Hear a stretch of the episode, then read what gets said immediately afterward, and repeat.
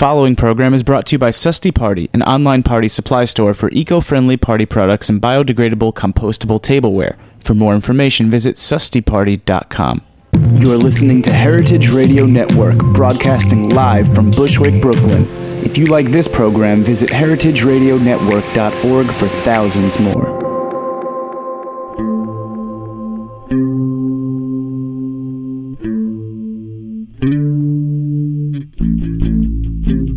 Episode episode 49 i'm your host jessie kiefer And I'm Jen Tullock. in studio today marcy franckowiak bartender at st mazie in williamsburg she was selected as one of the new york times women behind bars congratulations on that marcy Thank you. and uh, she's also a badass mural painter. We'll talk to her a little later in the show about uh, bartending at St. Mazie and why it even why it even matters to be a female bartender. Why why that topic is even Why does it matter? I, I'm not I entirely wonder. sure, but we're going to get down to it. And speaking of behind bars, uh, after the break, the morning after takes a dark turn. We'll hear from Arizona Republic reporter Michael Kiefer, and no, the last name is no coincidence. He is my father. Uh, he covers courts and crime in uh, in Phoenix, Arizona, and with that beat uh, comes witnessing executions. So we'll talk to him about death row inmate last meals. And later we will revisit our favorite two standbys, the now legendary sequence known as Front of House, where we uh, highlight terrible mishaps from the front of house service industry, and also What's on the Menu at Chardonnaise, our mystical 90s restaurant featuring terrible food and wine trends of days gone by. But first, before we go to a break, uh, a good friend of the show's is in the house tonight talking, or by really this afternoon. It's I'm the morning ready, after. I'm ready for it to be that- evening. Yeah, I mean, there's a there's a huge time frame. I'm wearing enough after. eye makeup for it to be evening, so it was confusing. A good friend of mine and a coworker, Andrew Halden from Highlands Restaurant Group, is with us tonight to talk about a really cool event that he is doing this evening. Mr. Halden, welcome to the show. Good afternoon, America. Straight from London. The Uh, accent is no joke. It's I've been lucky enough uh, to work with this fine gentleman for a couple of years now. And Andrew, in addition to being a kick ass bartender and dapper gentleman, is hosting a really cool event at my place of work. Andrew, tell us about your quiz night. Um, yeah, so it's a trivia night on Sunday evenings. Um, that's this evening. Um, it runs from 7 till 9 p.m. There are food availabilities beforehand and drink availabilities throughout. Um, the trivia is fun, with an emphasis on fun. Um, it's going to be a good time, basically. I write the questions. Uh, can I give you an example, maybe? Please, of one? please quiz us. Some are very subjective, of course, but uh, the bigger the imagination, the bigger the point scoring. Uh, one of the questions last week was if The Rock was actually a rock, what stone would he be, and what formation would he be found in? May I share the answer I gave you while working? Please, Jen, do. Andrew and I were working a particularly slow shift, and to pass the time, Dead. dead tumbleweeds uh, andrew gave me the quiz and um, i believe my answer was a slab of faux granite on the kitchen floor of lindsay lohan's mansion Three points. That's top score. and this is what we're talking about with being subjective if you don't have an imagination and are yet talented at stenography you still have an opportunity to win because there are questions that are straight up trivia like Like, Can I give my rock? I mean, I was I was Oh, thinking of it r- rather literally. I was going to call him like lava, hardened lava, magma, volcanic. that's good we, we did have a lava, actually. We also had Pebble because deep inside he's quite soft and small. the Pebble Rock. Uh, there's other things like, you know, like, so the first round is always um, New York this week. So it's 10 questions about what happened in New York this week. Some are pretty random, which have multiple choice answers. The second is also always Musica y Filma. That is uh, Spanish for music and film. Is it? I'm sorry if that's not learning Spanish for Spanish. while having fun It's English Spanish. Um, and then the third and fourth round rotate. Uh, we do charades, uh, spot the difference. All mature things, basically, that adults should do. Let me ask you this: Are are there are the winners rewarded in any way? That's correct, they are. Thank you, Jen, for asking that.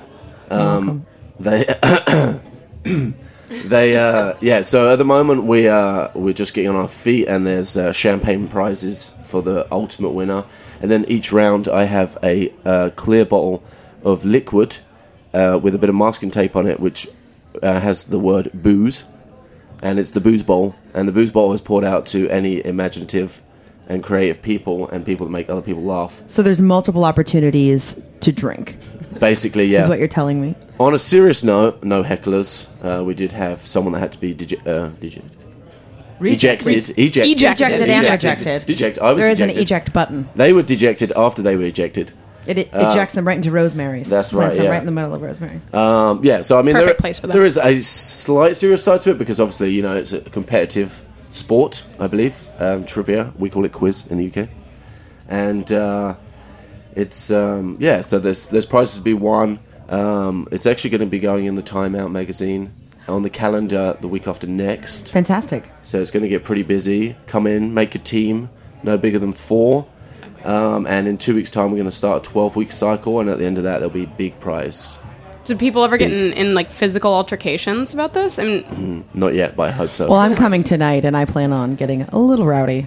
So watch out. I'm small but mighty. So to recap, Andrew, for those of you listening who are obviously interested, this is at Highlands Restaurant, which is at Highlands Restaurant is on the corner of uh, West 10th and Waverley Place in the West Village of Manhattan. And uh, which is Spanish for Manhattan. uh, Manhattan, that's right. Um, and it is on uh, 150 West 10th Street. You can take the one train to Christopher. One train to Christopher, or you can take the ACE to West Ace- Fourth. That's correct, yeah. Or you can take the train f- to Columbus Circle and just walk like 50 Or if blocks you have a south. pack mule, donkey, or, or yeah. quarter horse, you can just hop on that and take it at your leisure. Um, well, Andrew, thank you so much for stopping by. Jen, thank you. Jess, thank you. Marcy, Um, thank you. And thank you, America. I will see you in T minus four hours. And let me tell you, I got my game playing hat on. Let's play quiz. The morning after here on Heritage Radio Network. We're going to take a quick break and we'll be right back.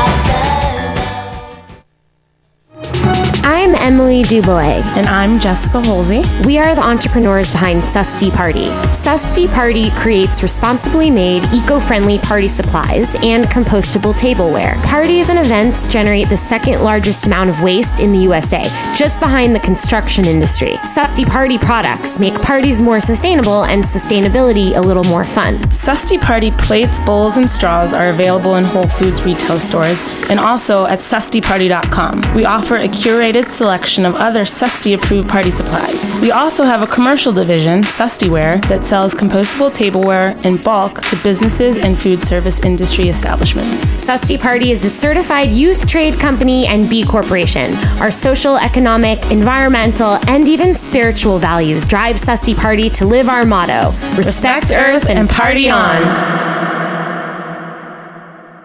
welcome back to the morning after on Heritage Radio Network. In studio, Michael Kiefer, reporter for the Arizona Republic and author of three novels and one nonfiction book. And the last name is no coincidence. He is my father. So two Kiefers, one studio. Hey, Hello. Dad. Welcome.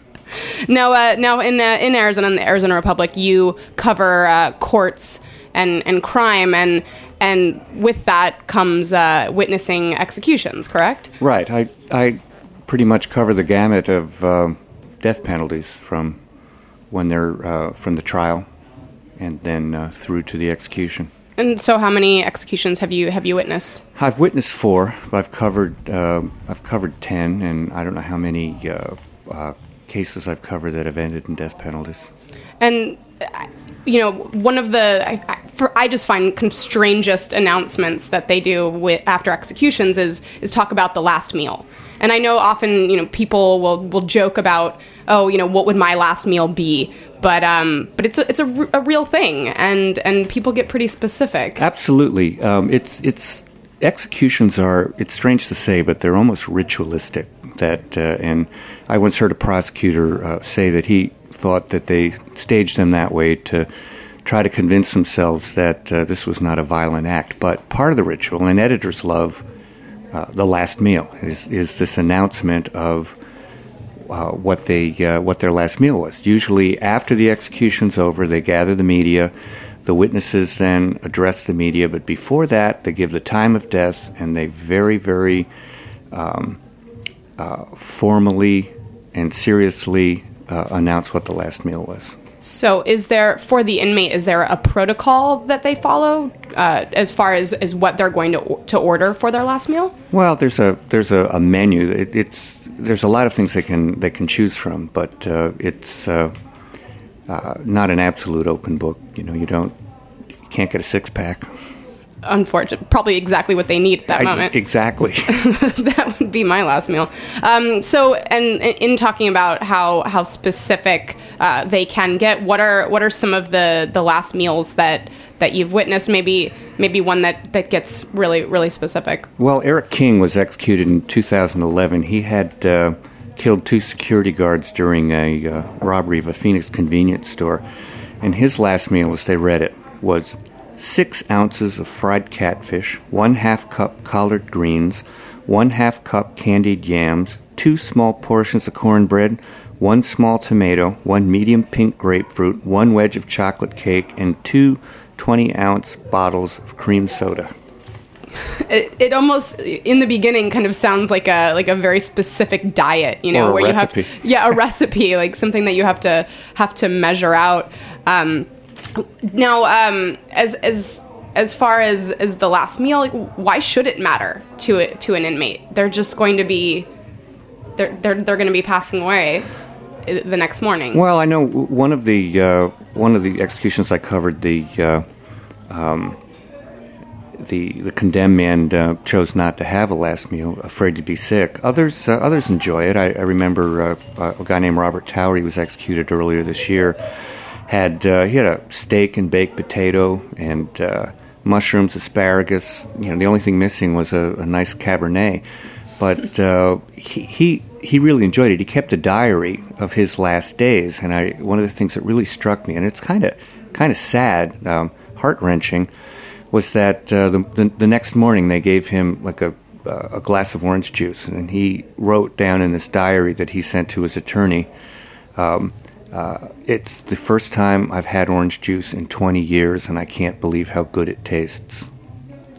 I, I, I feel like I, would, I never would imagine what it would feel like to not have something for so long and then th- the moment before you pass like you end up having Well, and there was another thing. there was another guy who uh, at his clemency hearing, which was his last hearing before he was executed, wanted to save the bottle of water they gave him because he wanted to mix Kool Aid in it because the water in prison was so bad, and he was excited about the fact that he could have Kool Aid that tasted good.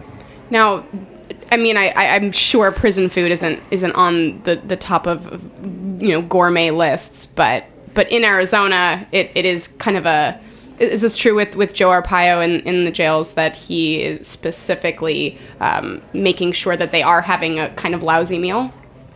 or is that is that just my opinion? Well, green bologna. Um, that's a, a whole. I mean, jail and prison are two different things. But Oh, uh, sure.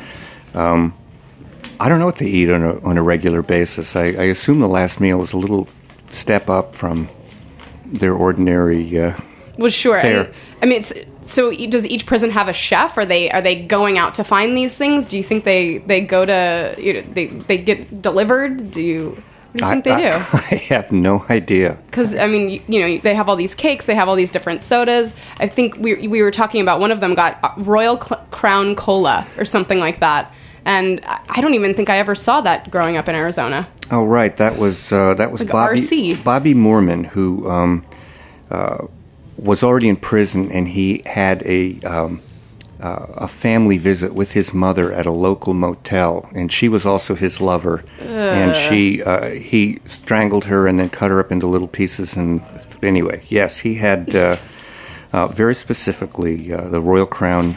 Uh, Cola, Which know, I- along with the hamburger fries, two beef burritos, and Rocky Road Rocky Road ice cream. Now, I I wonder if I mean they they can't always finish all of this, right? I mean, I wouldn't. I would imagine with ordering such an abundance of food like that, you're not going to be able to, to, to take all that down in, in one meal. Well, I they don't they don't tell us how you know how much of it they ate, but uh, Didn't uh, there used to be a whole lot of um, fried okra. That was a popular one.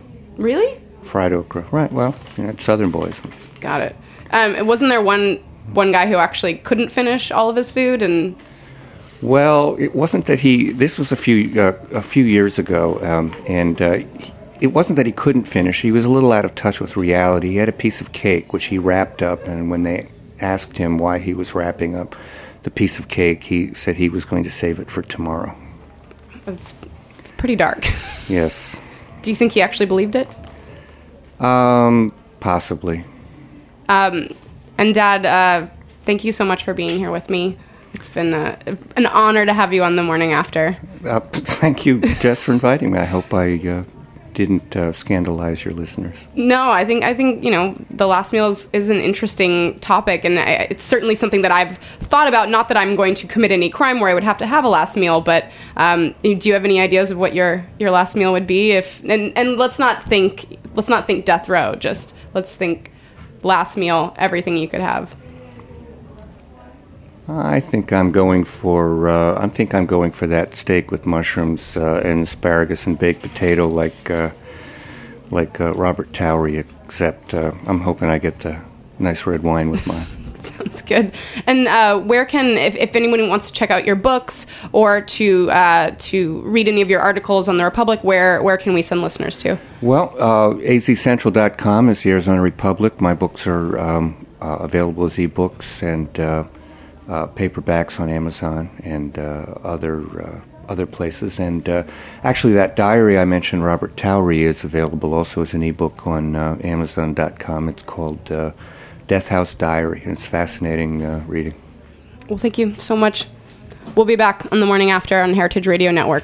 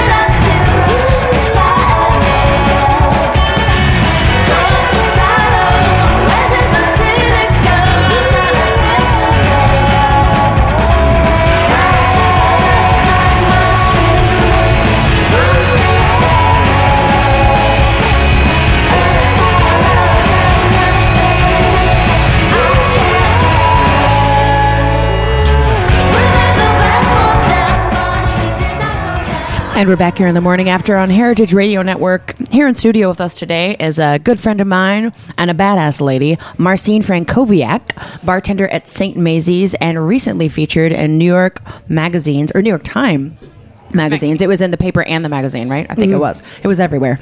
Um, Women Behind Bars feature. So cool. Congrats, first of all. Thank you. On the press. It's awesome. So I imagine that was a fun group of gals to do a shoot with. Amazing. Yeah. Amazing. Because all of us have never like done something like that before. And we just walked in thinking that, oh, they're just going to take our picture and we're going to leave. It was like this huge building. Like all these like models were kind of walking around, you know, like drinking their Diet Cokes. We were like hauling on sandwiches and like drinking buds. As you should. Um, yeah. And we were just like cracking up the entire time. But it was a four hour photo shoot. now, how and many? did- How many of you were featured? Seven. Seven. Most of the other um, chicks were like super badass. Like they were from mostly Park Slope areas, some also part owners as well. Um, but all of them are just super cool. So Now, how how did they find you? Who contacted you, and how did that happen? I think um, one of the owners of St. Mazie is uh, Johnny McCormick that owns Moto as well. And he just called me up and said, Oh, some lady from the New York Times is going to contact you. And I was like, "Mm, Whatever, cool, into it. So Amazing. Now, I've I've had the privilege of working with you uh, before, and you're an amazing bartender. But you also do some really cool other stuff, which is a theme on the show. We often talk to people who are working in the industry and also doing other stuff um, to subsidize, or vice versa.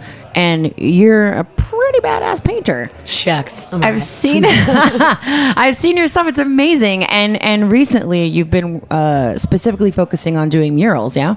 Yeah, I mean, basically, it's that whole aspect of manual labor and painting, which is like my perfect combination of doing anything. So, um, yeah, because I, I I moved from to Philadelphia in February for only three months, um, doing um, the mural training program with the Philadelphia Mural Organization, and moved back right after it was done, and I'm just getting a bunch of walls that I keep doing. How does that work? A mural training program. So you show up and you have your little lunch pail and your paints. Yeah, And they say, yeah, and you have to like, sit in class for a few hours, and they yell at you a lot. Um, no, just basically about learning like what kind of hoops you have to go through, like you know, community meetings, um, what type of wall it is, like how, like if the wall is actually being able to paint on, like what kind of paint to use, um, and also just like doing things like okay like from when I the one I did on Myrtle Broadway I learned right away like I painted a rooster but I kind of just painted it freehand and didn't really use photo references and mad haters like mad haters mean that she, the rooster doesn't look right blah blah blah like just to where the point is like I had to go back and just fix it like full on you got mural haters mural haters about a, a rooster because there are a lot of roosters in Brooklyn. So yeah people I mean want, people want them represented correctly. What did it look like? Was it like more like cartoon like, or was it very just- realistic? It was re- realistic, but the beak was too high. So I wanted the rooster to be looking up. However, everybody was like, "Nah, no, no, no, no, no way, change it." And I was like, This "All rooster right." ain't right. Yeah, it was like dance puppets dance. Like I had to get back on that wall and just like fix it. And it's like instantly like a million homies come up and they're like, "All right, This is better. all right, This is a better yeah, rooster. that's a rooster." Like I was like, "Cool." What's the biggest scale mural you've ever done? Um, probably I would say about sixty feet by forty feet. 60, but that's huge. Yeah, it's awesome. What was it of? Um, basically, it was of um, uh, uh, uh, gr- uh, mist. Uh, what is it? How am I forgetting this? I did the one in Baltimore, a grist mill, which is basically a water wheel. I basically did um, Oh, I see. a huge grist mill in Remington in Baltimore, just because that whole area used to be just grist mills. So it, the cool thing about doing murals, which besides doing your art. Doing your art's kind of like more about you and your perspective. Doing murals, has nothing to do with you. It's about that community and like what they're about, Right. and like sort of going along with that community. That's so cool. Which I mean, obviously, the the parallels between bartending and, Oh, completely. and that are are totally obvious. Yeah. I mean, you have to be innovative. You have to be ballsy. You have to be strong, physically strong. But you got to and make you have people to know the neighborhood. yeah, and you got to make people happy. Yeah, make people happy, man. Um. So you did this shoot. People are buzzing about it. It's so cool, and it's called.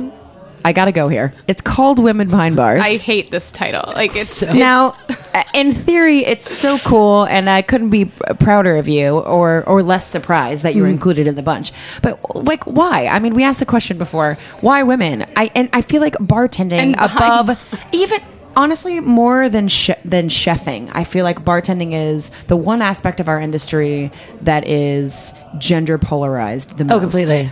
I mean i have worked at places that straight up said we will not hire female bartenders Oh, yeah. it doesn't matter how good they are. It doesn't matter how, why. Why? Like I don't.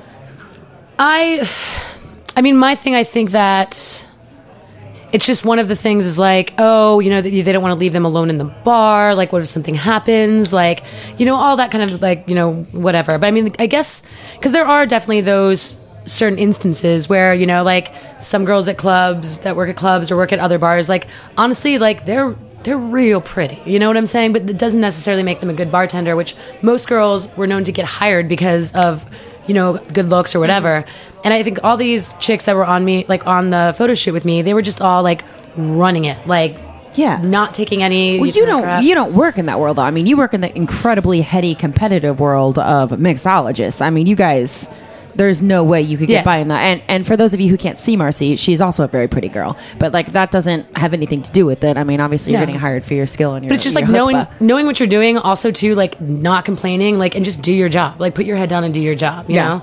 So I think I mean I don't know. It's just it's interesting to me that um because like they're it's not like they're doing like dudes behind bars.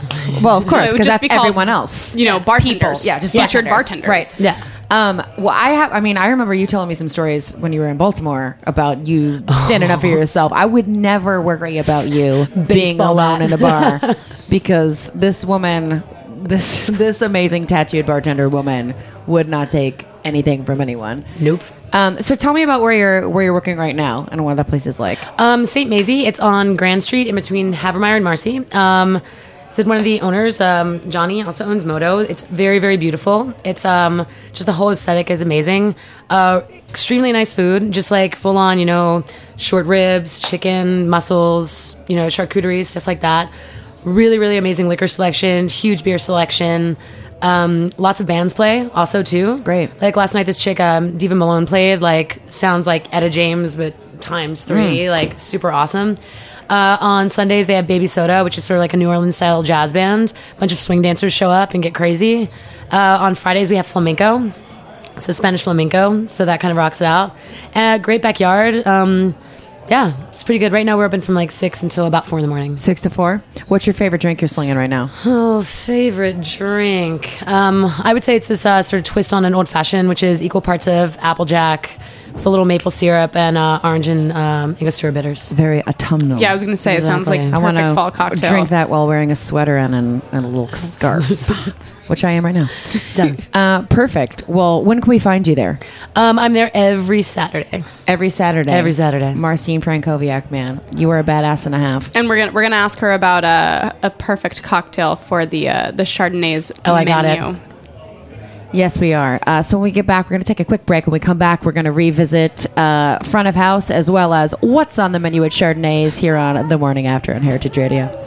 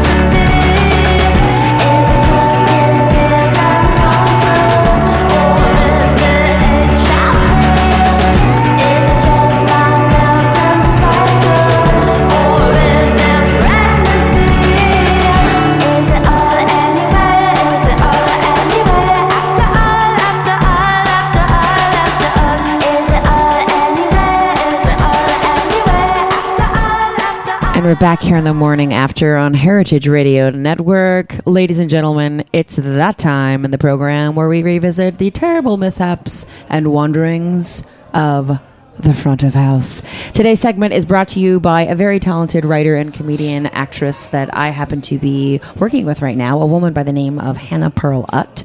An awesome gal. She submitted this story to us yesterday, and it goes a little something like this. Will we be inviting the dame?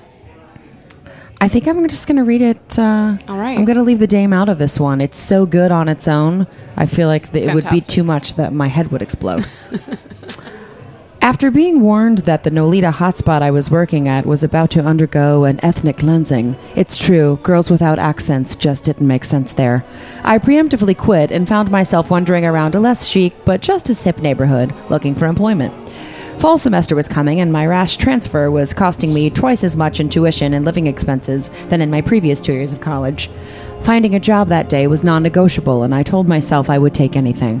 When I finally walked into Restaurant X with the tentative, smiley yet focused air of someone who is about to ask if they can borrow something, I was surprised by the warmth of the man who greeted me, and my question sounded less desperate with this bald headed Mark Ruffalo on the receiving end. Hi, are you guys hiring? Yes, they were, he thought. They just hired someone, but he didn't think she was working out. He personally didn't like her and would put in a good word for me. I'll give your resume to Stalin. Pardon? Stalin, the manager. Of course, Stalin, the manager. I received a call from Stalin a few hours later asking if I could start the next day. I would have to trail the woman whose job I would be taking, and after that, he would get rid of her. But please, I can't tell her until after weekend. She has to work the weekend. Stalin seemed like a fair and benevolent leader. Great, sounds great. I'll see you tomorrow at 9. I arrived at Restaurant X at 9 a.m. on the dot, wearing an outfit that said, I'm taking this serious, seriously, but I have a life. Nice, but not trying too hard, just like the restaurant, just like the neighborhood. At around 9:15, I had a dishwasher let me in. I sat and waited until 9:30 when I decided to start taking down chairs and setting up tables. The hours were written on the door. I wasn't mistaken. The restaurant was due to open at 10. After doing everything I could to set up, having only been in there once, I sat back down and opened up my book. At 9:45, a mousy, nervous little twig of a woman walked in, threw her bag on a chair and went to wash her hands. "Hi," I said, realizing she wasn't going to notice me on her own. Oh my god, you scared the crap out of me, she squealed with a big New Jersey accent that made no sense coming out of her Midwestern face. We don't open until 10. Yeah, Stalin told me to come at 9. Oh, because we don't open until 10. I understood her confusion. She thought I was a guest. A guest who had somehow let herself in an hour before opening, set everything up, and sat down to wait for a server. I'm training, I said. Oh, where? I wonder who quit. The first couple of hours of service went by smoothly, but Susan was beginning to grow on me, and knowing that I was there to take her job when she thought she was gaining a friend made it hard for me to enjoy the conversation. It didn't help that the two main things she wanted to talk about were her son and the feeling she'd woken up with that, that morning that something really terrible was going to happen. At around noon, things started to pick up, and the tiny restaurant was flooded by a stream of attractive weekenders with wicked hangovers and cool hair. Susan was a terrible server and didn't manage her stress very well. At the height of the brunch rush, she disappeared for 20 minutes to take a phone call from Stalin. I didn't know where she'd gone until a guest informed me that there was a woman screaming and crying in the back garden, and just thought I should know. Susan reappeared, apologetic and tear stained, and was back on the floor for no more than 30 minutes before she excused herself again to throw up, casually explaining, I think I'm having a panic attack. At around 3 o'clock, having made it through waiting on a busy restaurant I'd never worked in before, by myself on a Sunday brunch, I sat down to enjoy a little napkin folding and a beer. Susan joined me at the bar and thanked me for covering for her. I told guests to try the bathroom next door. That heaving sound our toilet is making is broken. I asked if she had a cigarette. She perked up and gave me a conspiratorial nudge. A drinker and a smoker. I didn't think you were the type. Oh, I- I'm not, I said, and then made a lame joke. Uh, I'd never made before. That rarely goes over well. But I could really go for some heroin, I said. really? She said, suddenly very engaged. No, no, of course not. She slumped back in her chair, disappointed, and sighed, Yeah, I started doing it to come down from Coke, but now I'm hooked. she laughed at herself, genuinely amused, and pulled out a little baggie of something white and powdery. She shook it a couple of times lovingly and said, That's my baby, and disappeared back into the bathroom. When Stalin questioned me about why I wouldn't be staying at Restaurant X, I told him I'd found another gig, but that I thought he was wrong about Susan. I resumed my job hunt the next day with a newfound confidence and gratitude. And as I withdrew my last $40 to print more resumes and feed my artisanal coffee addiction, the thought that it could always be worse resonated with me in a new way. That's a story by Hannah Perlott here on The Morning After on Heritage Radio Network. What a nightmare. That's my baby. That's my baby. we don't open until 10 o'clock. Hannah told me this story. We were I was over at uh, at her apartment and we were we were talking and eating a salad and I said, "Oh, you know, I'm doing this segment on, on the radio show I'm working on." And she said, "Oh, I, I have a couple of stories," and proceeded to not only tell me the story but act it out in full charade in her kitchen. And I was on the floor and I said, "Please email that to me because it's perfect." Speaking, I think Susan would work at Chardonnay. I think Susan does work at Chardonnaise. She's the floor manager. Yes. Speaking of which, Jessie, wha- what is on the menu at Chardonnaise this week? I'm I'm hoping that Marcy's going to tell us. It's cocktail cocktail time at Chardonnaise. It is. It's cocktail hour. It's happy hour at Chardonnaise, and your head bartender, Marcy. Happy hour at Chardonnaise. Yes. Mid nineties. You're thinking? Yep. That It's like kind of a feel? it's like a plastic, you know, menu, Laminated like a menu. picture frame or something. oh great. The glasses have light up bottoms, and they're called things like the hurricane, the storm. There might be flames. Well, you have to name this one. Okay, So you give me the recipe, and then I'll name it. all right. So we have 1.5 ounce Hennessy. it's already great. Okay. Um, Susan loves it. uh, two ounces uh, coconut Ciroc. Diddy. Yes. Shout out. Oh. Shake it. Shake it. Top of the Alizé. Gold tooth served in a Honda Civic with the head beam, high beams on. I am In the cup light in light of our, our very serious interview earlier. I'm going to call this out on bail. Done. Ladies and gentlemen, on the menu at Chardonnaise this evening is the out on bail requested. It is slightly, it's two dollars more, and it's an upcharge if you get whipped cream. Mm-hmm. yes. What's on the menu at Chardonnaise? On that note, thanks everyone for tuning in. This is the morning after on Heritage Radio Network.